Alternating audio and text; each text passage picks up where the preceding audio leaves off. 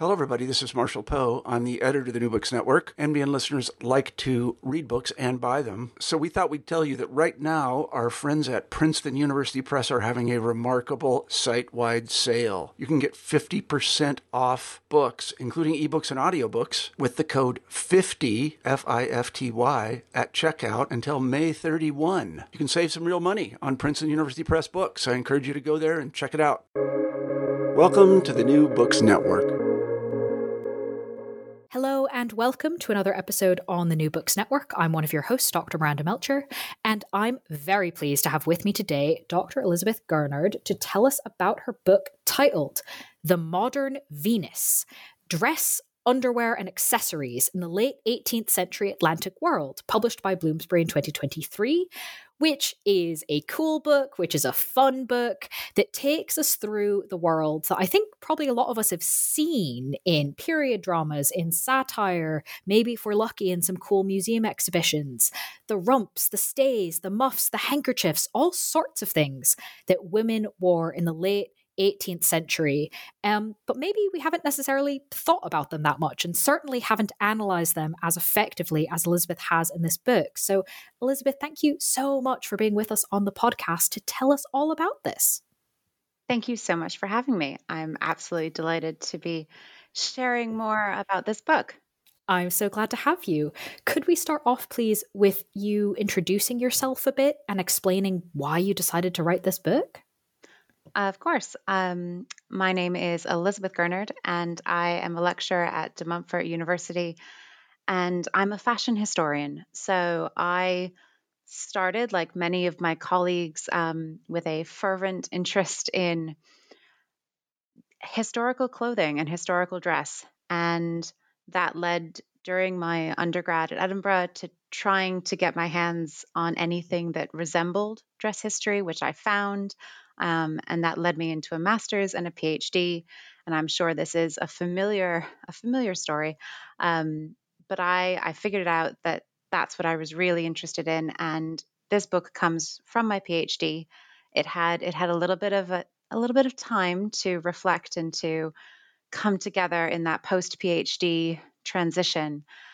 But I'm really excited to share this research with a wider audience. I'm really excited. I didn't want it to just stay as a PhD, but I'm really excited to share it with a wider audience. And because it, the research is, well, no, no, I can't say the research is fantastic. That's that's self-serving, but the the material and what it actually explores, um, I think, is a really um, overlooked period, um, at least overlooked in terms of its source material. And it's just I think it's the best part of the 18th century, and I'm definitely biased to that, and I want to share it with as many people as possible. So that's a little bit of why. No, that's great. And certainly as a reader, I'm like, goodness, if this had stayed as a dissertation on some database somewhere, we'd be we'd lose something so fun and fascinating. So I'm very glad it became a book. Um, it, it still is on a database somewhere. So if you, you know, it's still out there. Um, but you know, this one this one's prettier, significantly prettier. It is actually quite pretty. So I'm glad we've highlighted that right at the beginning. Yeah. As a, as my next question, um, I was already going to ask you about the time period, and the fact you've already sort of highlighted it makes it even better as a next question. Can you tell us about what time period you focus on particularly, and why you decided on this? Yeah, I focus on what I've just referred to as the fun part of the 18th century. I focus on the mid 1760s to the mid 1790s, and it's actually because of dress. There's a lot that's happening there in terms of change, in terms of political change and empirical change and social and cultural and consumer change that happens at the end of the 18th century, um, industrial as well. Um, but one of the the big parts of change for me, setting aside the dress, is is print culture, and that really underlines what this book is about. So, the revolution in print culture is one of the defining reasons why I start in the 1760s and the mid 1760s. Um, but also, this is when, and this is, it's been termed, going back to print culture, it's been termed the, the you know, the glorious age or um, of print culture itself. But this is when satirists are really, they're focusing on dress and that's something that this book brings out and dress itself has has a moment. I'm not going to say that the first half of the period isn't of the of the century is entirely stagnant because that would not be fair. But in the 1760s, something starts to shift, and the silhouette starts to shift, and everything starts to rise and to swell and to get bigger and to get slightly stranger and to move and just overall the proportions change and it's this sort of culmination um, around the 1780s which then tapers down in that um, penumbra of fashion um, that tapers down into what we now think of as the Regency period, so what Hilary Davidson has termed the long Regency. So, starting in the 1790s, we get into that really classical, clingy, what we then, in more you know common terms, think of as the Jane Austen silhouette. Uh, so that's that was the period that I was really fixated on, and it was a couple of garments in particular that all seemed to work together and that all seemed to almost come as a pair or as a recipe. Um, it came as a set and that's what really defined the temp the temporal parameters of the book. Mm, that makes a lot of sense. Um, certainly, the prettiness of the book, the images included within it, definitely give a sense for these proportions getting very strange. Um, and I think I'm definitely going to ask you about at least some of the examples you discuss to look at this a bit further. But before we get into that, um, can we talk a bit about methods? Because mm-hmm. you've you've mentioned print culture, and I think it is worth kind of highlighting even more any sort of fashion history obviously has, I think, really interesting methodological questions. So, can you tell us a bit about the methodology you used and especially the sort of innovative aspects of it? Mm-hmm. So, the methodology for me, it's has always been sort of a trifecta of surviving artifacts when they exist, uh, when they survive, images. Um, so, traditionally, looking at painted portraiture has been a common um, common place to look, but also pastels, etc., but also prints. And I'm going to come back to that. And then, of course, archival sources. So I use um, a lot of account books. I look at a lot of newspapers. I look at a lot of when existing letters um, that talk about it. The things I'm looking at don't necessarily always show up, however, in these traditional um, pillars of, of source material. So they don't necessarily, you don't talk about your pants necessarily, or you don't paint, you know, you you don't paint yourself in your pants in an oil portrait that's formal. Not that they actually, not women didn't wear pants. Um, and by pants, I'm using the British term for underwear. Uh, but it's this I'm looking at the peripheral and the ephemeral and the potentially slightly more intimate garments, which don't necessarily show up in traditional sources. So, what's where possible, um, one of the innovations of of I think this book and of my research methodology is really giving satirical prints their day. And within dress history, satirical prints have been effectively looked at as a taboo. They've been looked at as the the the part of, a visual culture that isn't appropriate source material for understanding dress because they've been looked at as too exaggerated or unrealistic.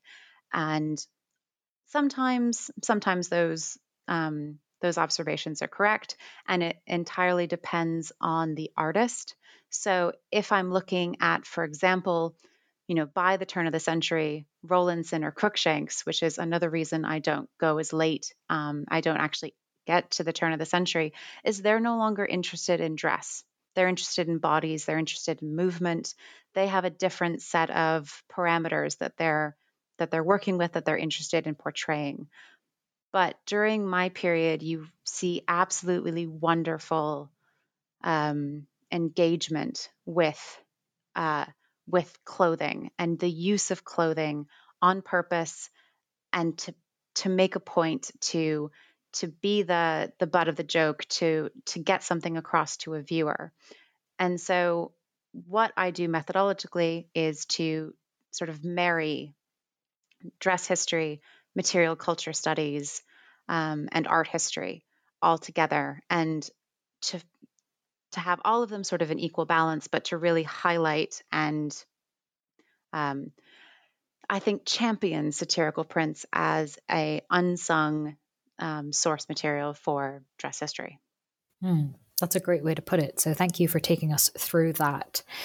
Getting then into the garments um, themselves, these strange silhouettes, um, especially with the contrast later on of, as you said, colloquially, we think of it as the Jane Austen silhouette.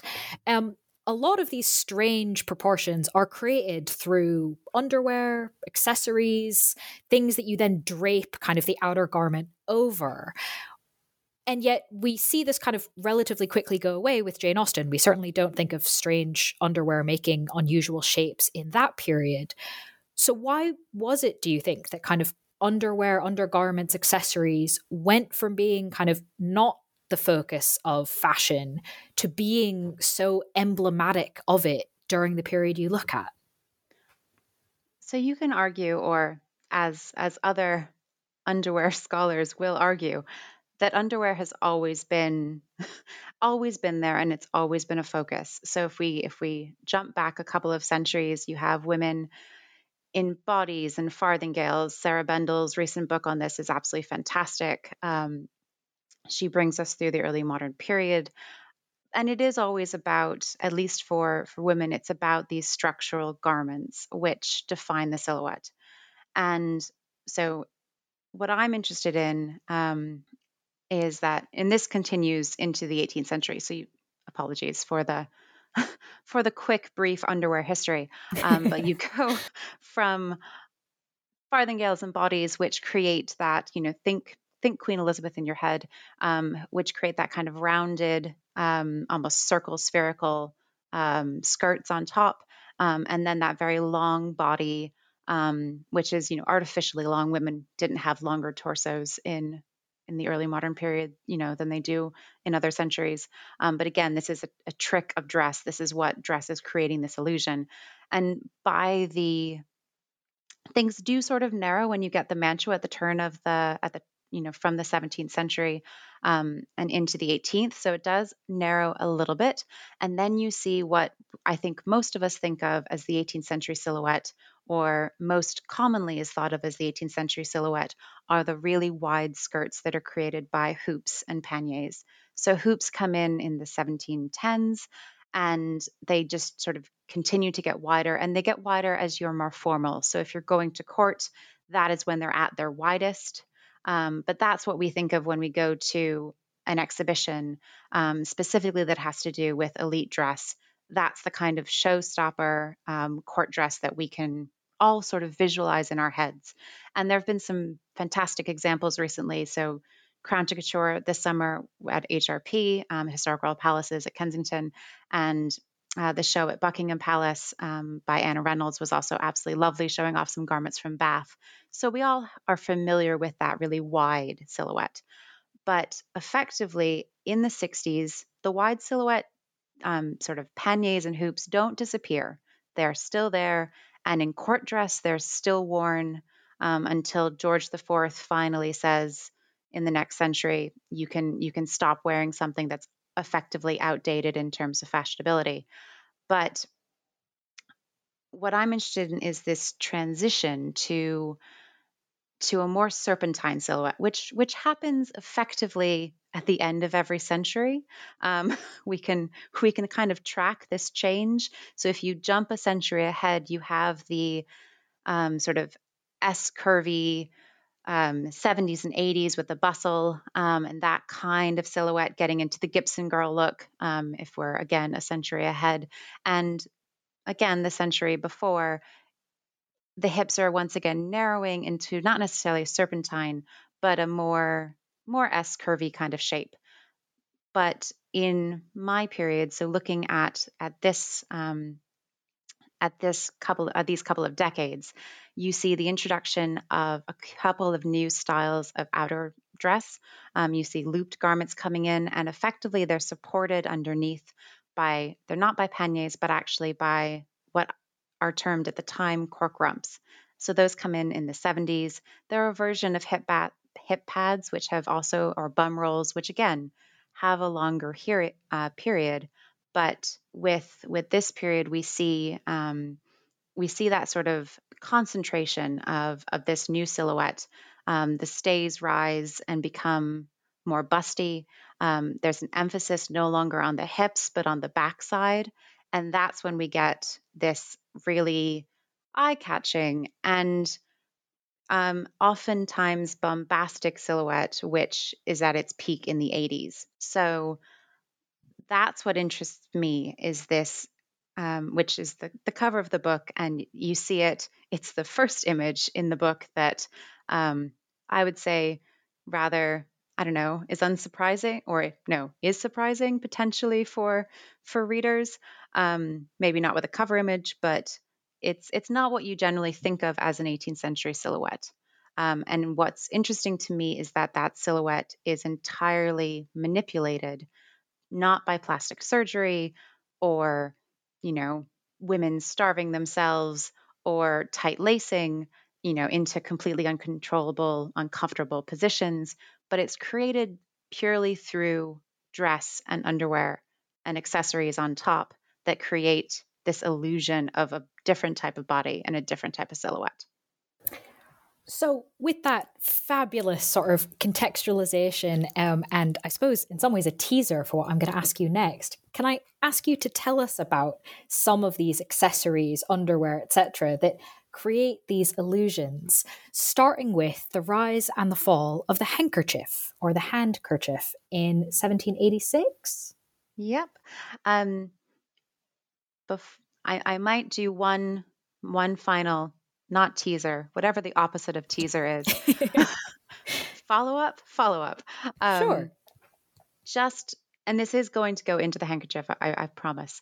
Um, but with that, the first image is an image that's at the National, um, sorry, not the National, uh, the New York Public Library, and it was owned by Horace Walpole, and it was a it's a watercolor, and it's the first image which shows not someone dressed in clothing, but it's a nude, and it's by Mary Hoare. Um, it's a gift from Walpole's sister, and what Walpole does in his fashion is to send it to Lady Ossory um, and then says, "I'm going to get it printed by his uh, private secretary, Kirgate, who's also a printer, and he thinks it will do very well.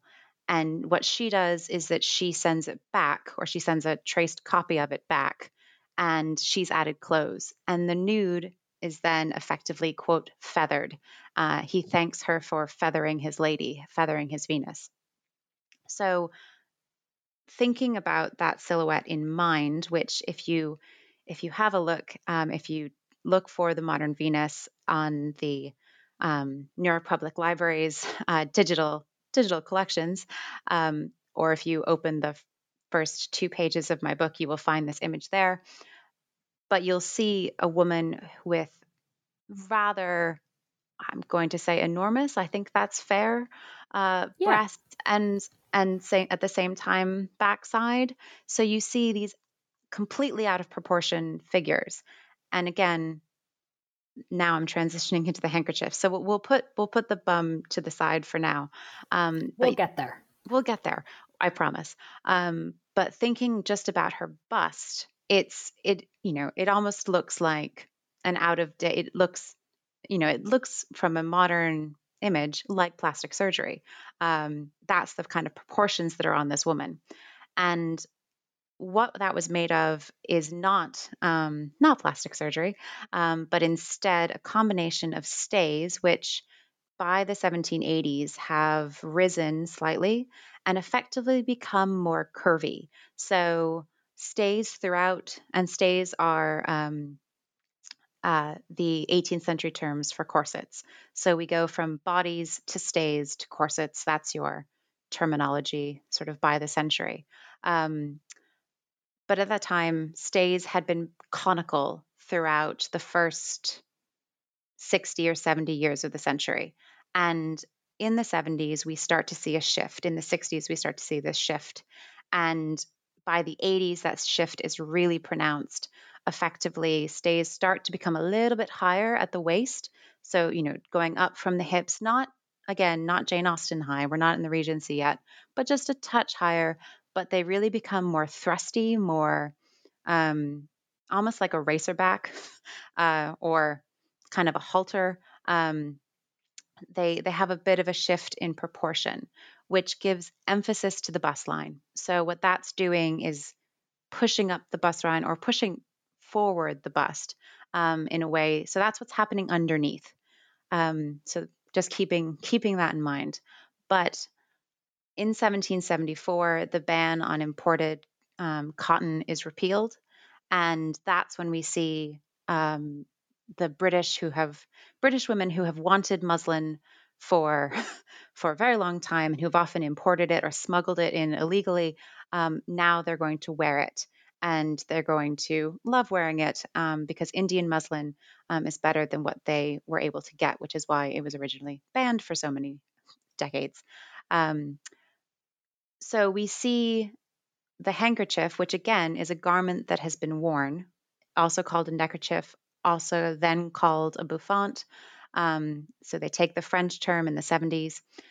And again, this has been worn throughout the period, throughout the century, but at this point it becomes prominent. And muslin helps it get there.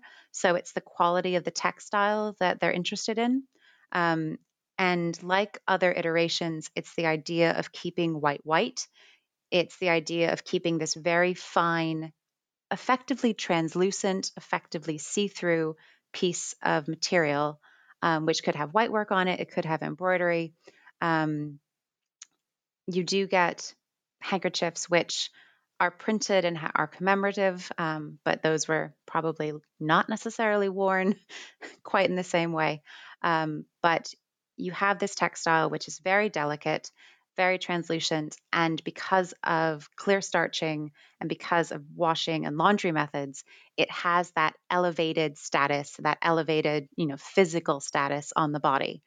So it's effectively an iteration, something similar to a ruff.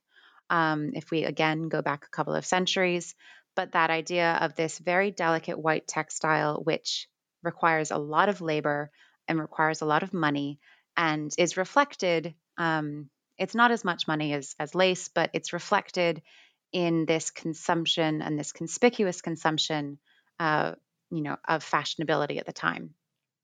So mm. you have you have all of you know the the excitement around muslin and the excitement excitement around this textile, but pairing that with the transition of the of the silhouette and also we're in balloon mania. So by 1784, Lunardi has has gone up in his hot air balloon, and Britain becomes obsessed with it. France becomes obsessed with it. It enters clothing. It enters everywhere. Um, you have, you know, it's images that are all over the place. You get lots of different garments that are called either balloon hats or they're a la Lunardi. Um, so you get lots of references uh, to to this kind of elevation and this spherical world. At the same time, hair is becoming spherical, the bum is becoming spherical. So it almost makes sense in a silhouette to have this balance between a larger bum, which is happening. Um, so a larger sort of cork rump or bum at the backside. And then you need the larger bust line to make that serpentine, effectively, Hogarth line of beauty um, enacted in real life. So that's our kind of curve that we're working on, mm. which uh, for me, you, there's lots of wonderful, absolutely fantastic commentary on this. So it's called a merry thought. It's uh, referred to as something that you know hides the delicious swell. It's very flirtatious. It's very it's not necessarily to do with modesty because effectively it is see through. It amplifies the proportions of the bosom, so it doesn't actually show more more décolletage, but it but it suggests it. It's all very suggestive, um, and it also comes out with absolutely fantastic satirical prints. Satirists can't get enough of the silhouette. This is the pouter pigeon silhouette, or it's what um, is termed the pouter pigeon silhouette. That's a term that is first used in 85 um, and then becomes much more prominent through the 19th century and through 19th century um, sort of costume historians reinforcing it. But for me, it's this micro history of one single accessory, which arguably has a fairly short lifespan in the way that they're wearing it, um, the way that they're using it. Um, but it's a way for me to ask, why do we, um, as as methodological, why do we as dress historians prefer a portrait showing, you know, this this accessory being worn? Because if you and they do survive in museum collections but obviously they survive flat. They survive you know they are kept flat. Um, they don't have they're one of those examples of you know a lifeless body. They don't have the body wearing them anymore to to demonstrate how they would have been worn and how they would have been maintained especially with all the starch. So for me it's asking why do we prefer the portrait over the satirical print of the woman who can't reach her bowl of soup because her absolutely crazy handkerchief is too large that she can't put the spoon to her mouth or that she can't reach the table mm. and you mm. have this series of prints where a woman can't kiss her her beau because she can't reach him or mm. You know all of this kind of physical space and physical distancing i'm effectively the 18th century was great for social distancing and i know this was something that came up during the pandemic of the 18th century had you covered mm-hmm. it would have been fine social distance was part of it but for for this moment it's it's thinking about how how large and amplified um, uh, that one accessory can get and for me thinking about that relationship between an accessory and its satirical image and how that call and response um, really thrives. And mm-hmm. it's something that happens also, and I'm I promise I'm almost done about the handkerchief, but it it also happens in text. So um, like many people who work in the the mid 1780s, we're very fi- uh, familiar with the writings of German traveler um, Sophie von La Roche, and she's wonderful in her in her diaries um, and her letters and correspondence. Um, but she, at one point, she goes to the theater and she describes how annoyed she is and how ridiculous this was that a couple of women came in, A, with hats that were huge and hair that was too high, which, as we've all been to the theater, we could understand that would be annoying and frustrating. Um, but in addition to their hair, which is the usual point of commentary or, or mocking, um, it's also that they have their handkerchiefs puffed up to their noses. And so they come in, everyone sees them, it causes a stir. They sit down, and then a couple of the cast members quickly run off stage and they come back on effectively mocking the dress and they're they're in you know they've thrown on some petticoats and they also have these handkerchiefs that are you know covering effectively their faces and they wave and they have this call and response and they make the women so uncomfortable that they leave. So again, it's something that's not just happening in satire and it's not just happening on the satirical page, but you also see it through writing, through, you know, through different avenues, which for me, going back to that idea of methodology, it's one of the garments that sort of brings it all together. Mm, no, absolutely. There's so many different things there all coming together in the one bit of cloth being treated in such a particular way. I was going to ask about the cork rump a bit later, but I think we're kind of on that topic Maybe. now. yeah. So, can we talk about kind of the other side, I suppose, of that silhouette? Um, mm-hmm. And you, have talked a bit about kind of how it's appearing in these same sorts of visual representations. You also talk about in the book that there's some tensions around that these representations are discussing around the cork rump. So, can we add that into our kind of over the top roundness going on with these silhouettes? So, yeah, so if, if we move below the waist, so if you have the top half, which is quite bust heavy, you you need the balance, and and that's when we get the cork rump. And the cork rump is, I believe, the shortest lived um, article in this in this book. Um, it has a really quick uh, time frame, um, but it also has a very interesting caveat um, in that I've only found two surviving um, that I know of in the world. Neither of them are made of cork. Um, one is stuffed with feathers, which is in Finland, and one is stuffed with horsehair, which is in Manchester. There is, I believe, a doll or two that have these kind of bum rolls that have these um, appendages, but often it doesn't exist materially. So we kind of need to push that out as a normal source of dress history. It also incredibly, you know, potentially frustratingly, doesn't exist that much out of the satirical realm. Most of the discussion about the cork rump, and this includes rumps, bums, and false um, uh, I can I can see the word in my head. It is French. It means bum, and I cannot remember what its named is. Derriere, and I'm not I suppose. No, it does have derriere is one of them. Um, mm. hmm, it will come to me as soon as as soon as we stop. Um, but effectively, you don't see it in account books.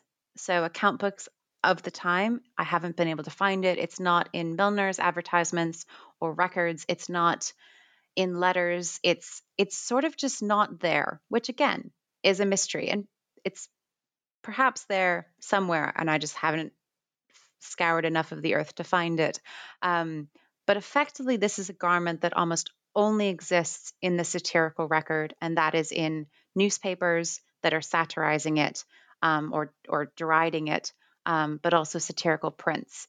And a lot of these prints again they're the they're the familiar ones of the 1770s and the 1780s so it comes in in the 1770s and it comes in with a bang. It comes in with chloe um, and then is quickly picked up and her image is effectively everywhere across multiple print sellers um, sort of a similar you know hallmarks of fashionability at this point in satirical prints, you have effectively a formula for how to make how to make a satirical, fashionable woman, and she has massive hair, tiny feet, and a really large rump. Um, small waist, you know, the, the the normal idea of a fashionable woman with some effectively exaggerated proportions. And what's interesting to me is you have in the 1770s they don't know how to they don't know how to they don't know how to draw it. They don't know how to resemble it. They don't know how to um, to display it. Uh, in that we see it floating often, so it's often referred to in water. There are some really um, brutal uh, satirical prints of. There's one in particular where a woman is floating and everyone else around her is drowning in a really graphic, quite you know, actually disturbing way, but she's just merrily bobbing along. Um, so you have a lot of influences with water because it's uh, because of its name, cork rumps, and one of the ways to contextualize that is to think about cork jackets, which have been at the time also um, they've had an advertising war, or Britain, London in particular, has seen an advertising war around who was the inventor of the cork jacket. And there's a very close window of when the cork jacket is invented and this advertising war takes place which had a lot of public demonstrations which uses cork so it's a it's a waistcoat with with cork actually in it um, and that's our first version of a life preserver um, but when we think of it in cork with women you often see it women are accused of witchcraft because they're floating mm. and the women of mm-hmm. billingsgate mm-hmm. think that you know you floated down the Thames. You must be a witch. Ah, you have a cork rump. It's all understandable. Mm. You're not a witch. Um, you see just this lack of, you know, understanding. You're accused of, there's some great uh, effective diatribes on husbands who have been conned into the woman that they married. So there's one there's one particular gentleman who writes this um, piece for the newspaper saying that I thought I married this girl, and then after our marriage, she started taking everything off, and it was false this, false that. You know, the eyebrows came off, the stays came off, the cork rump came off, and what what did I married instead? And you know, that is that is a classical trope, which which we've seen before, we've seen earlier in the century. Um, but there's a lot of tension around this this drawing attention to a, a you know a sexual area of the body um, and how they do it is is quite interesting in that you see just this grappling with the not understanding you have it everyone is the is the befumbled husband who hasn't quite caught up with the actual fashion yet so there's a series of prints by Sheridan um, who literally throw women into the water, um, who uh, who have them bobbing around, you know, thrown around on shuttlecocks.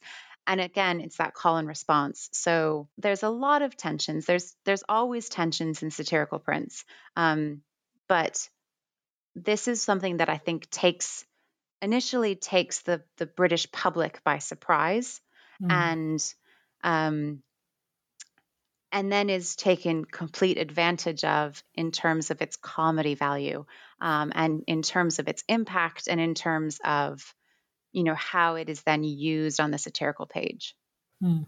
No, absolutely. Thank you for taking us through the above waist and below waist elements of that particularly exaggerated silhouette.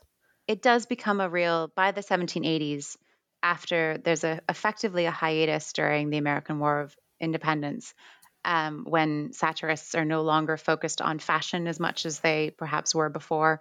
Mm. But by 1784, we're back. And by that point, they've they've figured out what it is and now you see actual representations of bums which the term changes um, and you actually see delineations of bums as they effectively of the two that survive you can see how those survive um, and you can they're they're effectively the same garment um, that's represented in a couple of prints um, in the 80s mm. so no. Uh, there's it's it's it's one of my I, I know I shouldn't have favorites, but it is.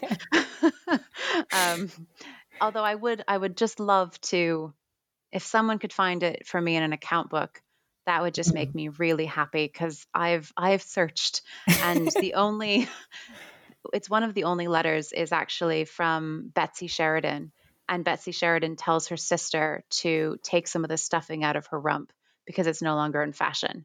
So they're they're becoming less fashionable. So you better, you know, take some stuffing out. But again, in, in sartorial recycling, it's effectively a pillow. Um, not quite, you know, I'm, I'm, it's not just, but it's effectively, it's a cushion or it's a pillow. So it makes sense that these are useful materials, which once it goes out of fashion, A, it's can be, you know, depending on the size, pretty large, but also useful that you can use elsewhere. So it's one of those things that only survives in a non-material sense. Yeah, no, absolutely. Um, I would love to ask you about another example of an exaggerated silhouette um, item, though this one is less about uh, below or above the waist and more about below or above the neck, if we can go all mm-hmm. the way up to the top of the head. Um, can you explain for us what, I don't even know if I'm pronouncing this correctly, calash? Yep. Cool. That, okay. So if you could briefly describe a calash and then not just kind of what it does for fashion, but I was fascinated by your discussion in the book about the role it plays in increasing female mobility and social mobility. Mm-hmm. So, if we are at the, again, we're in the 70s, we're in the 80s, and in the 70s, that's when hair peaks to its tallest. So, that's when either um, there are wig makers, um, but most often you get women wearing um, a combination of their hair on a cushion, um, which then has false hair added to it, and it's um, it's cre- the volume is created with pomatum and powder. Uh, effectively, it's it's very similar to dry shampoo. It's a great version of dry shampoo so in the 70s you get tall hair and in the 80s again by the 80s we think of all of the spheres and the orbs. Hair does the same it shortens again but it kind of poofs out um, and, and forms another one of these orbs.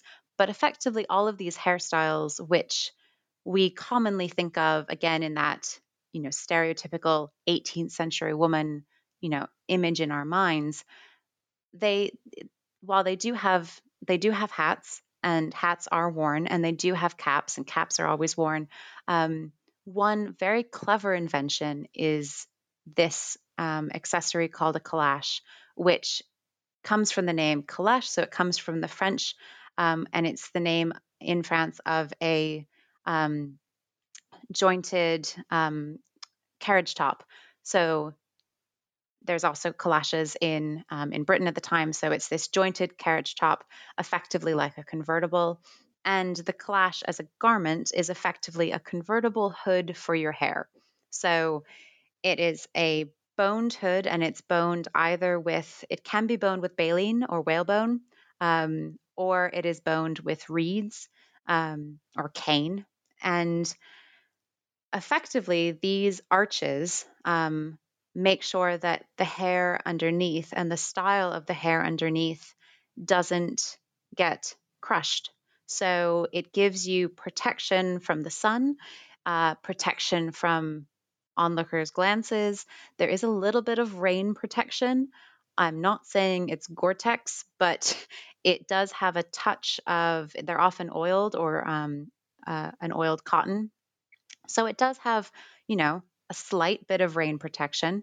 Um, but effectively, it forms this hooded but boned hooded um, hat that you can then either let fall down or you can keep it held up up to you so that's the that's the structure um, so it's this again when we're thinking about mobility you have this jointed mobility of the actual garment itself and a number of these survive because they lie flat they're really fascinating. They do make an appearance again uh, in the 1820s and 1830s but overall the 18th century ones you do have quite a lot that that survive in museum collections and it's one of those examples of this is something quite interesting and therefore we'll keep it um, or at least it falls into that category of, of extant garments um, but in terms of women's mobility again at this time we're seeing uh, an increase in pleasure grounds and this is pleasure gardens and urban planning and rather than you know relying on us, you know, sedan chairs and carriages and all of the other types, you know, horseback, etc. This is starting to be the age that women walking, or at least walking in very specific places, is acceptable and is becoming fashionable. So this is the promenade. This is the, you know, shopping is just starting as a concept. Um, and this is a very sensible piece of headwear to do that. Uh, it's a very sensible piece of headwear to to actually promenade in, to actually, you know, go about in. I would say it's probably not a very sensible, and I have not tried this. It's not a sensible thing to do on a horse, to wear on a horse, because it's going to obviously catch the wind. And there's a lot of images of um, of calashes catching the wind. There's a lot of concern satirically about women catching the wind. Um, and there's one really wonderful satirical uh, discussion of it where um, a woman named Priscilla Tripstreet uh, in Philadelphia has asked her husband to put a bunch of rigging and sailing um, tools and techniques and devices onto her calash so she won't blow away. Um, so there's a bit of joking with it, but it's also sort of considered mechanical at the time. But getting past that just initial idea of fashionable mobility um, or the scene, you know, it's another conveyance to see and be seen. You also have the idea of visiting, which really takes off. So, visiting is the we all know it's there, we all know it happens. There are the, you know, fantastic collections of calling cards in the British Museum. There are you know this it's just part of that social etiquette that we're all very well aware of um, and we're all very well aware of it specifically around uh, the tea table and taking tea. And this is that fundamental you know cornerstone of women's social networking.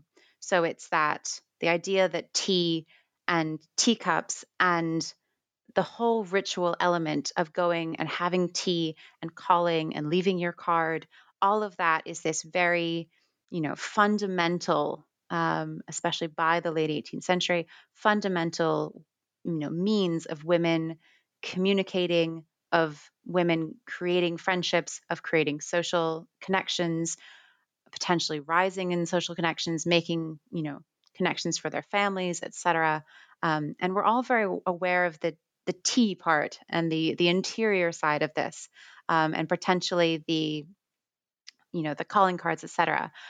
But what fascinated me with the calash is actually thinking of it as the conveyance to and fro. And yes, a lot of women are still going to take a sedan chair or they're still going to take, you know, potentially a carriage depending on their status, depending on where they're going, all of those things, all of those factors are still in play.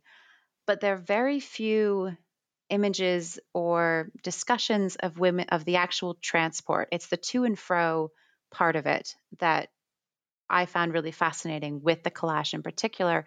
And I think it's something that this specific garment can actually highlight and can actually speak to.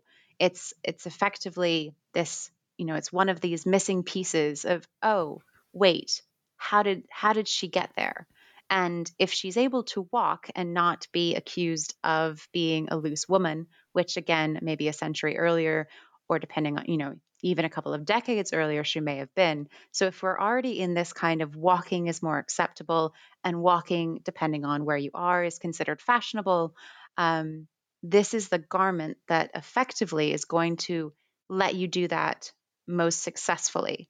And looking at satirical prints, there's a couple of them that are specifically about visiting, that specifically align visiting with with the calash and one of them is the old um, the old maid's old maid's morning visit, uh, which has two older women in contrasting physiques, and they're you know it's not like other satirical prints who that represent older women. They are quite cruel. They are quite pointed. They are not very forgiving, um, which is the general rule of how older demographics are are portrayed um, within the satirical world. But again, what interests me is that it's the calash that is identified specifically at this moment of visiting. And in the foreground of the print, you see um, effectively what looks like some sort of bonnet type thing and a flat hat, which looks like a bergeret. And in one of them, there's a kitten, um, sorry, a cat having kittens or or you know nursing her kittens and the other has a spaniel urinating on it um, in that idea that they've been they've been thrown away. They're no longer the right tools and now these women are using calashes instead. We also see this in another print which is the spruce sportsman which if you're familiar if you're within the world of 18th century women or material culture or just general history, you've probably come across this print because it's the cover of Amanda Vickery's um, book, um, At Home. So that's the cover. So everyone sort of has that image in their head. Um, what interests me with that print uh, of the Spruce Sportsman, um, it also has the morning visit in its title. Again, it's around the tea so there is tea being made. Tea hasn't effectively disappeared from importance. So tea's being made in the background. One woman is entering and to see her friend. Uh, the gentleman who is who's part of this ensemble is looking up at her hair and looking up at her hat, but it's that part of the action that's being portrayed isn't the fact that they're already there and they're already sitting and they're already drinking tea. The action that's portrayed is her entering and her wearing her calash while she's entering. So, you know, and clearly she will take it off imminently, but it hasn't happened yet.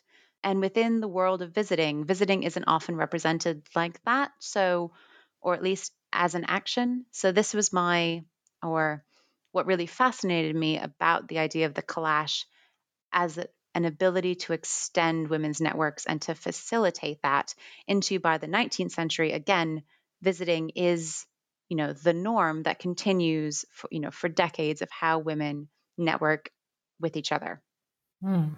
no really interesting to think about those as you said the in between moments um, and those sort of transitions and to identify this as an aspect of it i'd like to ask you about another um, sort of outdoors, I suppose, accessory. Uh, this one being, I think, probably less obscure, but just because we're aware of it doesn't necessarily mean we've necess- we've thought about it.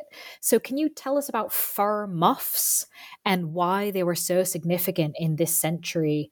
Again, as you've been discussing throughout, both in terms of what people actually did and about the thoughts and perceptions of this fashion and women who wore them?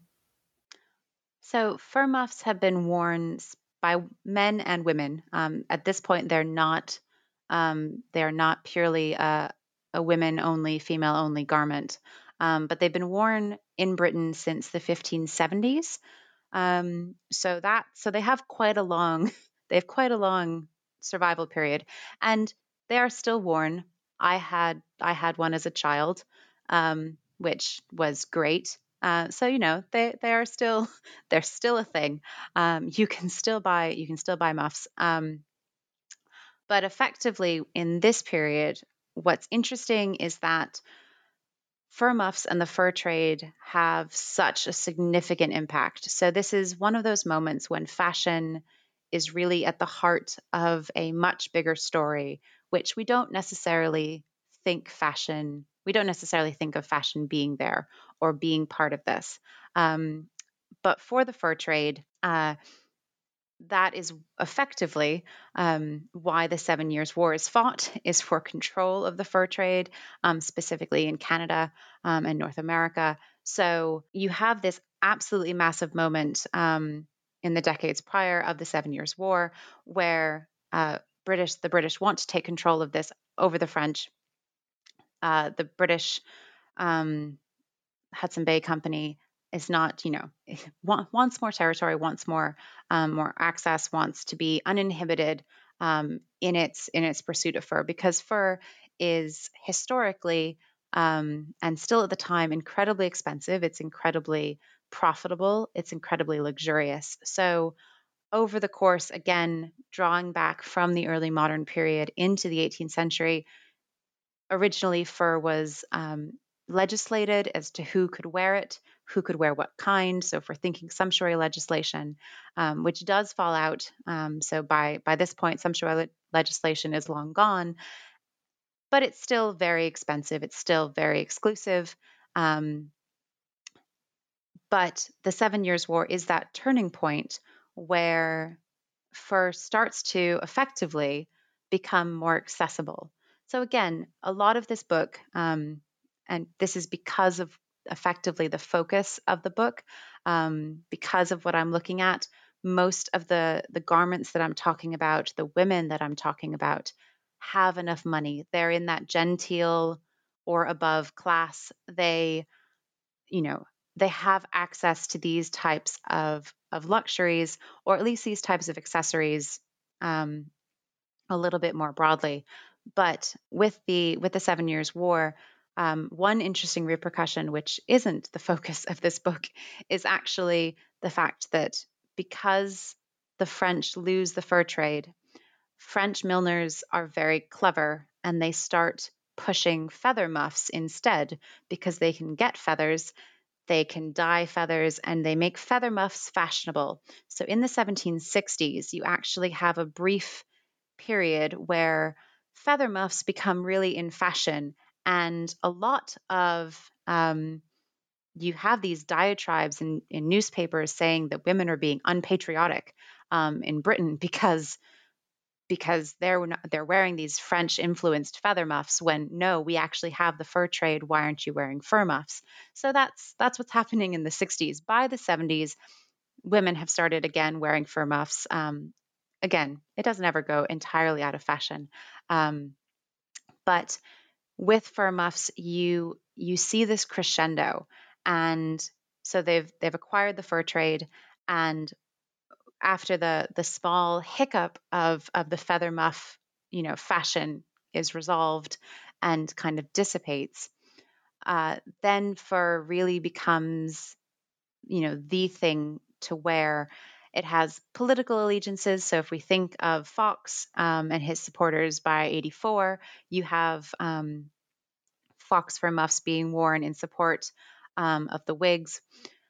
Um, but effectively, you see this tr- crescendo, which doesn't actually stop in my period. So this is the this is potentially the one the one garment which by the by the 90s has become even bigger.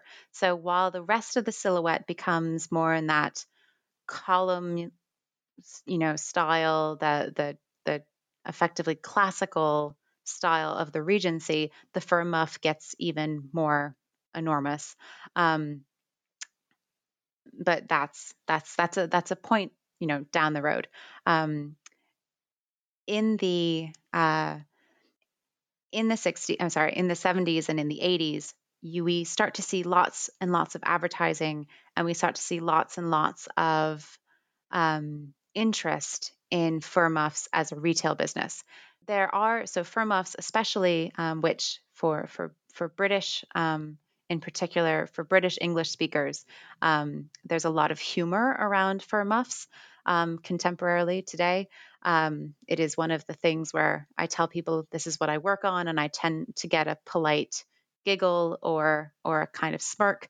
Um, and what I'm referring to is the is the double entendre to uh, women's private parts, which was also in effect. It was a it was a joke at the time.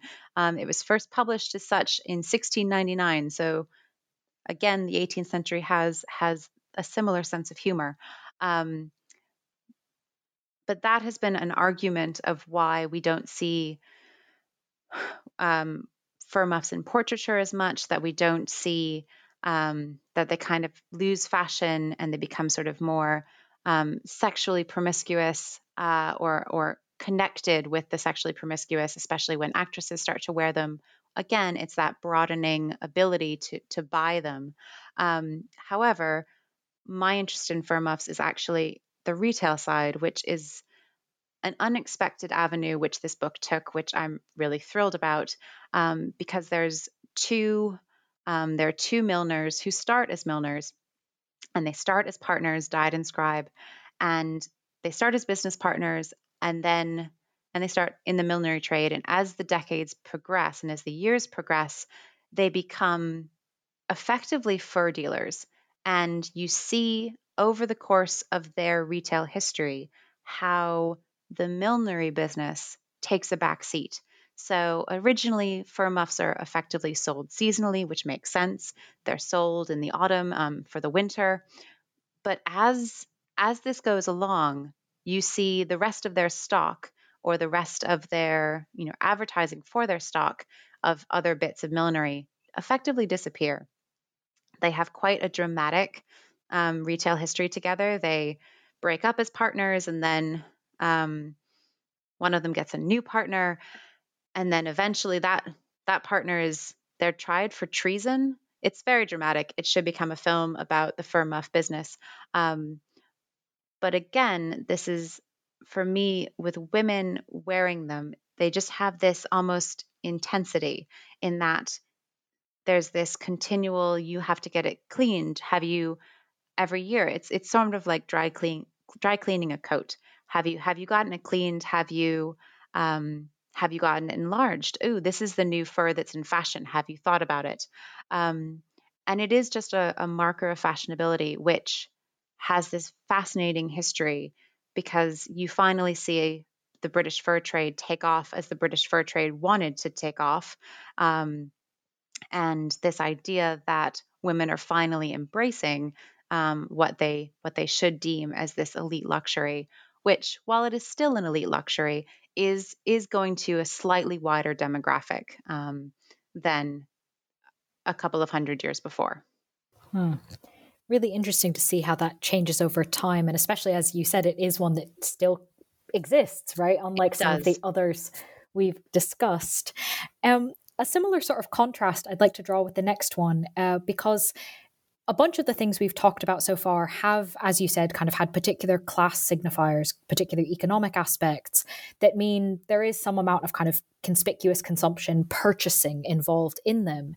And yet in the book, you also talk about the silk muff that, okay, yeah, probably has some expense involved, but you also talk about how it was incredibly expressive, symbolic, personal in ways that some of the other garments that we've discussed so far perhaps were not. So, how did the silk muff have these qualities? So, the silk muff um, in the in the world of muffs, you have fur muffs, you have feather muffs, and you have silk muffs. And we we don't often think of the silk muff. The silk muff is is almost you know it's it's lighter weight. It's not going to keep you warm which the fur muff will do much more effectively. Um, it doesn't necessarily have that status symbol. It doesn't have the price tag. It doesn't have um, it doesn't have the status that a fur muff does, or even a feather muff. Uh, but it is incredibly personal because it's a place where women can often make their own. Um, and while women do make their own feather muffs, um, uh, not not so much fur muffs, but they do make their own feather muffs. Um, but it's really silk muffs where we see this kind of personal haptic engagement with um, with embroidery, um, with what they're doing. And uh, one of the, um, you know, you'd only need, you know, quite a small amount of silk. Again, you need to be able to afford the silk and then justify buying the silk to wear this accessory. So again, it does still have have a um, economic threshold to it. Um, but one of my, um, you know, I think favorite favorite quotations or favorite archival finds in this book uh, is a letter written by this girl named Frances Mabel Sparrow, and she writes it to her cousin Henny. And Henrietta, or Henrietta Pennington, also known as Henny, lives in Kensington Gravel Pits, which isn't quite the most fashionable part of London, but it's still London. Um, today, it would be a very nice address. Um, so, you know, not quite pure West End, but again, still better. Um, but Frances lives in Spath, which is Spath and not Bath. Um, and Spath is this tiny village or hamlet, which is about 120 miles north of London. And they have this classic uh, connection um, correspondence. So they have this classic shopping by correspondence and discussions through correspondence about fashion and about embroidery. So this is when embroidery comes in as and in a very non-satirical the silk muffs are my very non-satirical part of part of this book um, but uh, Henry, um, Frances writes to writes to Henrietta saying that she's just learnt embroidery and she's quick in love with it. Can you send me some patterns? And can you send me some patterns for a muff? And if we're thinking about embroidery at the time, so again, this is something that's very commonplace. It is it's part of women's education. It's part of what we would expect women to be doing.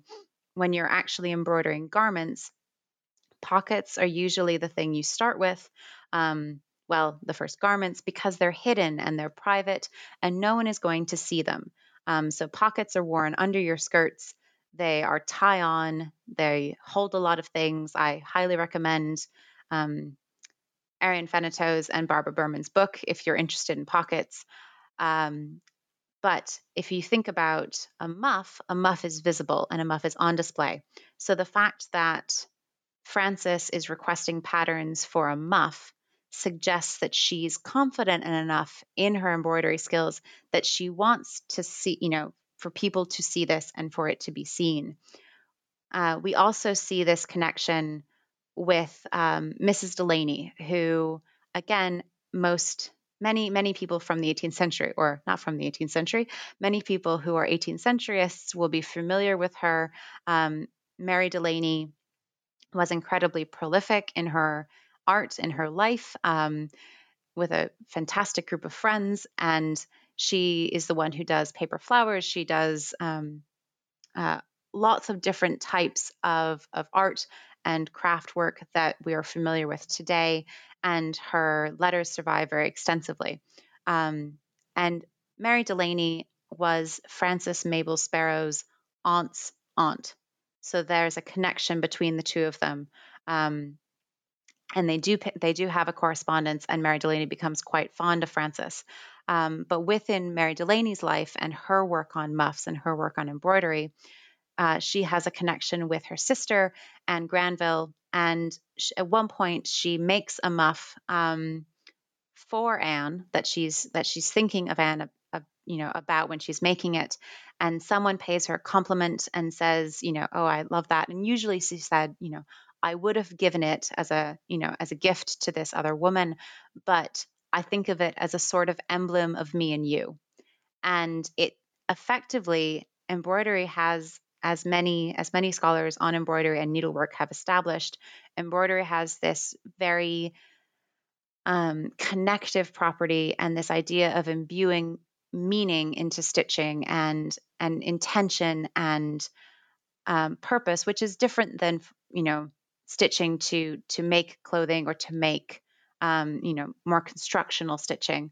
But this idea that with embroidery we see these really personal acts of expression, which can be quite symbolic, um, you know, of friends, of sisters, of of your cousin, etc., of whoever you know you're close with, um, which that's one of the factors that makes silk muffs um, you know really personal and there's there's a couple of them in the book and one of them or two of them have i would argue the same they were made by the same hand so that they were um, we see two muffs over probably a couple of years apart. Um, one looks very 70s one looks very 80s um, in its embroidery style and its um, in its uh, taste and decoration. Um, and we can actually see her improvement and we can see the maker. She has a couple of signatures, which is why I think it's the same woman. Um, but you can see how she's improved from one to the other and how her taste has changed and how you know her technique has changed um, so that is one of the facets of how the silk muff is really personal um, and quite expressive but the other for me is the uh, the the the phenomenon, which again is very short lived, which are silk prints. And silk prints are images, they're stipple engravings um, that are printed on silk rather than paper. And they start in 1782. And effectively, they are part of this fashion for, for stipples at the time. So if we're thinking of um, Angelica Kauffman and that set, so a lot of her work um, is made into silk as it's also you know put on ceilings and in furniture and it's considered this very appropriate often allegorical often quite soft pastels that is good for decoration and that is good for effectively appropriate um, for so women's accessorizing and it's contributing to that you know rise in interest in the classical and rise in the interested interest in the antique. So we're getting into into neoclassicism um, but with silk prints, for me, what's really interesting is that they've, when they've been discussed before, they were originally discussed as um, needlework painting um, patterns, the idea that they were printed so that women could then do needlework over them and use use the the print as a pattern for their needlework, um, which is another popular um, creation at this time. But with silk muffs, and with three silk muffs that are in the Museum of Fine Arts in Boston, uh, that's where I first came across them. And that's where I was able to first argue that silk prints are not, in fact, just for, for needlework paintings as they had previously been considered, but actually an active part in fashion. And I was able to find their publishers, find who was making them, and have um, you know found many more since and have started actually collecting them they're a little bit of an obsession um, they're they're they're one of these these things that have really stuck with me um, uh, as as someone who's very interested in textiles and interested in fashion and interested in prints they effectively have all of those things coming together but with um, with silk prints on muffs, which they were attached to muffs. They were also attached to work baskets, but when they're specifically put on muffs, what interests me about that is that it is a lot cheaper to buy a silk print than it is to be able to afford a commission, you know, to commission a portrait by Angelica Kauffman or even, you know, potentially a print on paper. But this idea that you're able to personalize, but you're also able to patronize um, often another woman's art, I find really fascinating. So if we think of the silk muff as a space for artistic expression. We can see that with embroidery, and then we can also see it as this space for patronizing um, effectively someone else's art and particularly women's art. So mm. for me, that's where all of these elements come together. Mm-hmm. No, it's a really interesting combination. Um, so thank you for taking us through it. on perhaps a less uplifting note, but still uh, very much one I think is worth discussing. Tight lacing of corsets, making, you know, really quite extremely narrow waists, is something that in a lot of ways we still have a legacy of today of uh, unrepresentative, inaccurate, frankly, often physically impossible ideas of kind of how small a woman's waist should be. So the sort of present day side of it, I think perhaps is better known than the debates at the time um, around this tight lacing and especially the iconography of it. So, can you kind of take us back in time away from sort of today's perhaps inheritances of it and help us understand the tensions that the iconography was speaking to in the time period you're focused on? Mm-hmm. So, if we're we all have those images in our head. We can all, it is, it's constantly reinforced. Um, this idea um, that women made their waists teeny, teeny, tiny, and satirical prints help us, you know, help construct that narrative. Because again, as established, satirical prints, the point, you know, part of their part of their visual language is that they get to play with the contours of the body. They're not necessarily concerned with having things be anatomically accurate. They have a different agenda. Uh, they have their own effective language, which you can learn to read and you can learn to understand and figure out what they're playing with and what they're not playing with or how they're doing it, um, which is how I find satirical prints really helpful. But often we have that image of one, two, three, four people pulling at a woman's laces, which, you know, again, to modern minds thinks, ow. Modern minds think that must be uncomfortable and that's oppression and that's the horrible way to, you know, way to live. And you must have been a fool for fashion to do so. And these are things which my students readily tell me in their essays, which I then try really hard to say, let's rethink about that, let's reframe that. So it's something that's still very much alive and well, and it's very much alive and well not in not only in the media representations, which I can get into, um, but also also the the the literature.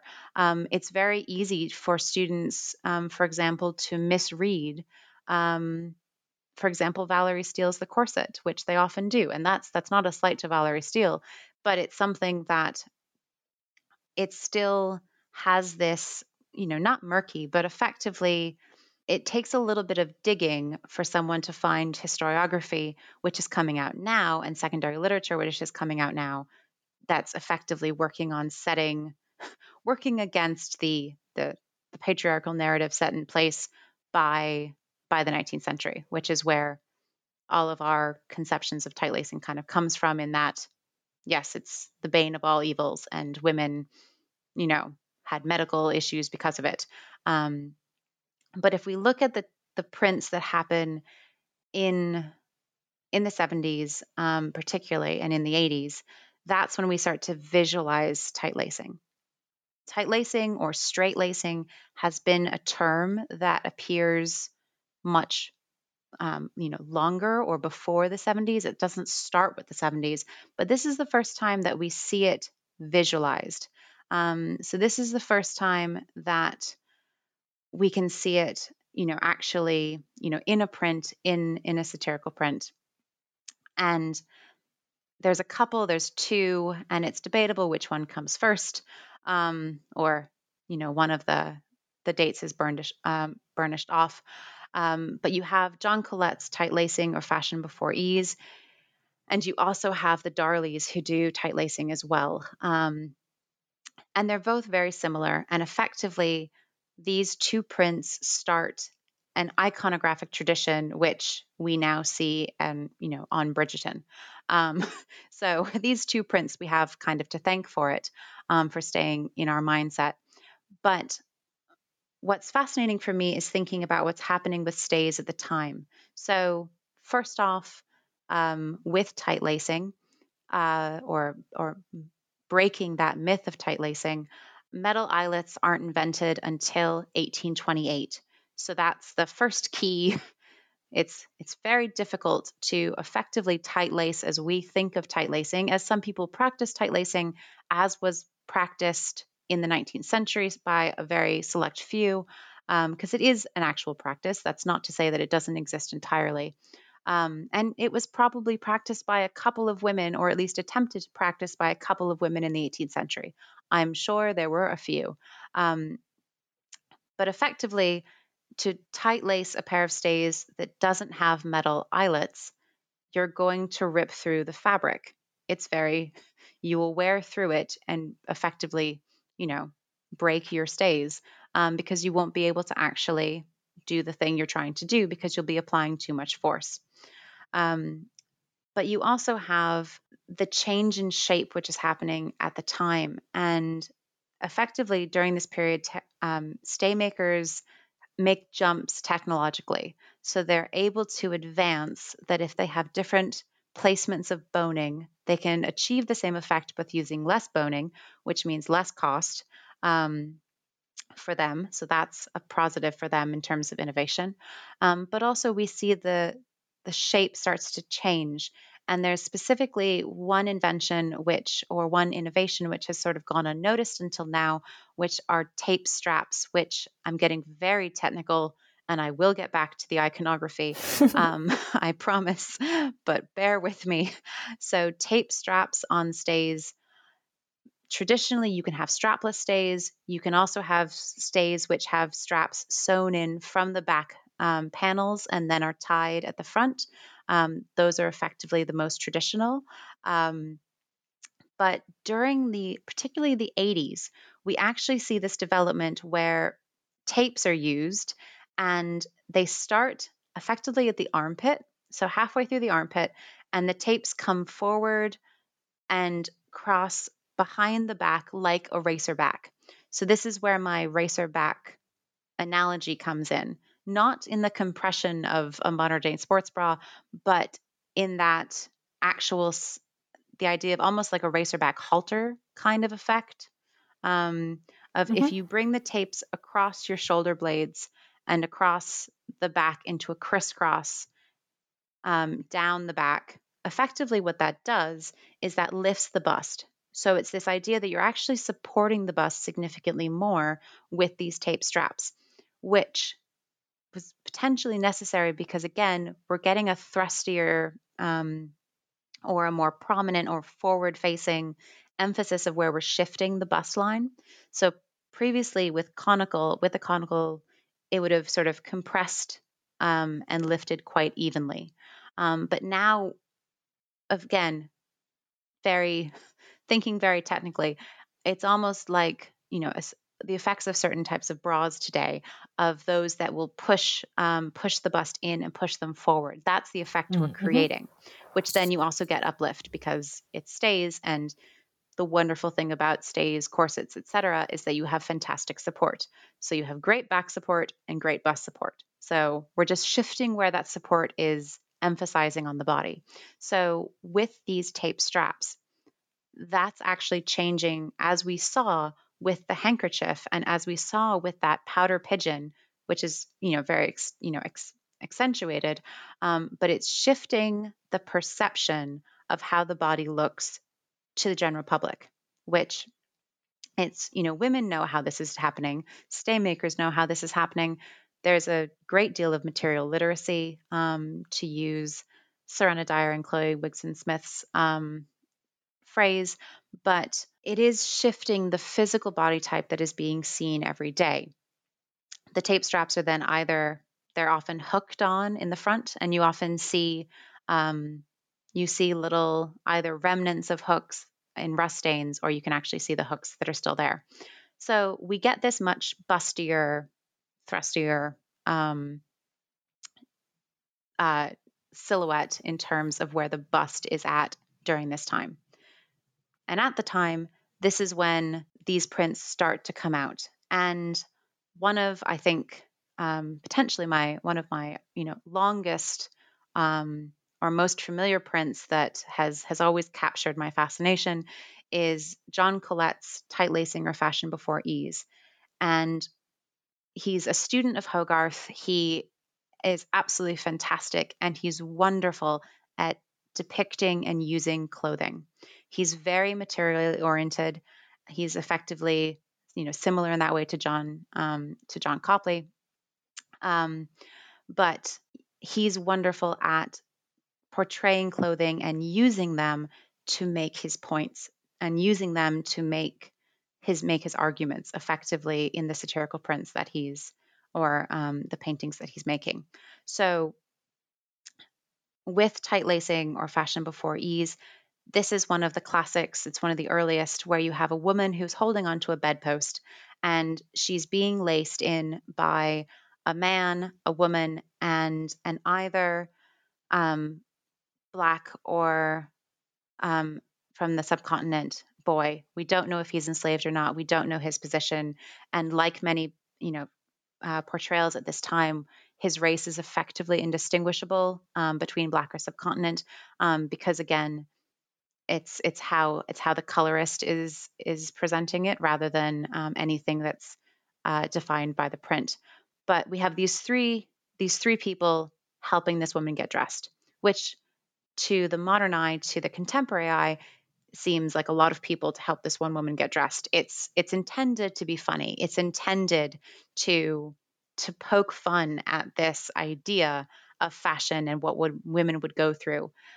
But and it's it's you know title has fashion victims. So it's and there's a little book with a monkey in the foreground much like hogarth who says a victim of fashion. So again it's reinforcing all of those tropes which by this time are definitely alive and well that women are you know just blindly following fashion wherever fashion goes. So when we look more closely at the um, at the stays themselves and at how he's portrayed them. At the time, he uh, he portrayed the lacing of these stays with two laces, which is your first flag as a dress historian of underwear um, in this very specific period. Um, because at the time, lace uh, you only needed one lace to lace stays. So if we think of 19th century corsets, that's when you get the crisscross zig, you know, lacing, um, where you have two, which, uh, you know, think Titanic, think Gone with the Wind. Um, however, in the 18th century, you're using one lace and you're using what's called a spiral method. So effectively, it's almost like a zigzag um, or a whip stitch. So you're going, you're zigging up and coming back down, zigging up and coming back down, and the eye the eyelets on the back are alternating. Again, very technical, but bear with. Um, so they're alternating. So you only actually need one um, to lace this. You only need one lace, first thing. Um, the second thing is where they're actually pulling is about her middle back. And if we're thinking about how where you where you can compress the body, if you're going to practice tight lacing, you're not going to do it at the middle of the rib cage um, because that can't really go anywhere. It doesn't have, it's not the place where it can be compressed. There is bone. Um, instead, in theory, with tight lacing, you'll compress at the waist. So you compress at the squishy bit that does not have a rib cage impending, you know, its its tightening ability. So that's when I started to look at the rest of the print and think about the rest of the print and think about who's in the print and what other clues that Collet is using. So Collet is using, um, particularly if we look at the man, a the fact that the man is there um, is a is a flag. Um, but he's effectively dressed for riding. He has a hat. His gloves are on the chair.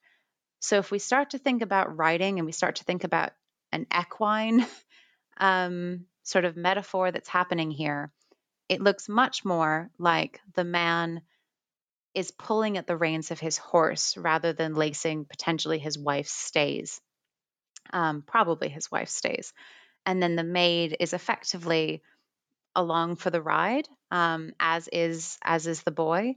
Um, so that's when we can start to unpack the print more in terms of gender and less in terms of fashion. So more in this idea that yes on the on the surface if you have this idea that women are you know so silly that they're going to be you know portrayed in fashion and do anything to achieve it um, but then if we think about it in terms of gender hierarchies that's a completely different spin on it and that's a different tension which effectively they're talking about and effectively he's he's poking fun at um, so this idea of you know not necessarily reining her in um, in that way but reining her in in a definitely more horsey equine way um, which again this is a really it's a really small detail which which makes all of that potentially possible which makes that you know, reading of it and saying this isn't actually about tight lacing as a concept. This is about, you know, showing either different types of bodies, talking about gender, talking about gender relations, talking about open flirtation of households, talking about all of these different class differences, different gender elements, race differences, all of that within this one bedroom scene, um, ostensibly about uh, getting dressed. And hmm. we can pull that forward um, in another print, which is by Gillray, which is of Thomas Paine. So if we're pulling this forward um, into the 90s, and we have Thomas Paine who's lacing Britannia. And effectively, like many printmakers, Gillray actually lifts effectively the composition of the collet um, and Instead, Britannia isn't holding onto a bedpost, but she's holding on to a tree trunk. And she's identified by, you know, her shield and um, she has the olive branch and the sphere in front of her, but she's in her petticoats and she's wearing stays. And we see Thomas Paine, who is identified as, you know, by his name on the cottage behind him staymaker from Thetford. So his father was a staymaker. Thomas Paine originally was a staymaker's apprentice before he became a privateer. So he has that connection to the trade. Again, a very clever play by Gillray. Um, but this time we actually see this idea of reining a woman in in a really concentrated way in reining in politics. So reining in not a woman for, you know, a gender idea, but instead reining in the Constitution, you know, threatening not sort of that gender hierarchy, but threatening instead this radical idea from, you know, from revolutionary France, which is, you know, getting hold and physically tightening and constricting and constraining the British Constitution, which again, if we make another jump uh, into 1812, which yes, this does go out of the, the time period of the book. Um, but this is its one exception. Uh, if we go in 1812, we see um, the Prince Regent, and uh, he is being laced by his private secretary, um, Mahon. And this time, it's the fact that we have the future king of England um, and the, the United Kingdom being laced in in the same way that Britannia was in the same way that the woman in the bedroom was, which again has that gendered power hierarchy, but this time it's the king being reined in and it's it's a man being reined in. So again, we have those tensions that are playing with politics and power, but all through this one device, which if we think about why this device is in people's heads and why all of a sudden it appears visually, it's because satirists are really observant and they use clothing really specifically in this idea that at the time women start to have this more frontal um, you know pushing chest which effectively makes their waists smaller in a slightly different way. Amplification of the body has always made your waist look smaller if you add massive panniers and stays, which add about an inch to your waistline. Um, so if you wear stays, they add all those layers do add an actual inch. They don't necessarily because you know you're not actually tight lacing, you're not compressing, but that visual appeal has always been there. If you add volume um, above and below, it will visually make your waist look smaller. It's just illusion. But this time we see it in a slightly different way, which potentially suggests that this idea of smaller waists was in that popular imagination because it's being worn in fashion at that change of fashion, which is going, you know, from the traditional hoops to to now into our spheres and S curve and bums and and handkerchiefs. Mm. So there's a lot on stays. no, there's a lot, but it brings so many things that we've been discussing together. So I can't think of a kind of better note to end, well, almost end um, our discussion on. Thank you for taking us through the things we've almost certainly not thought of um, when imagining those things, those images that, as you said, are very much still with us. They um, are, and I hope I hope this book can help knock them down. No, that that, that would be great. Um, yep. So before I remind, spread, spread, the word. yeah, exactly. Well, before I remind our listeners of the title of the book, so they can go look it up. Um, I do want to ask if there's anything you might be currently working on or looking to work on next, whether or not it's on this exact topic, that you'd like to briefly highlight or preview.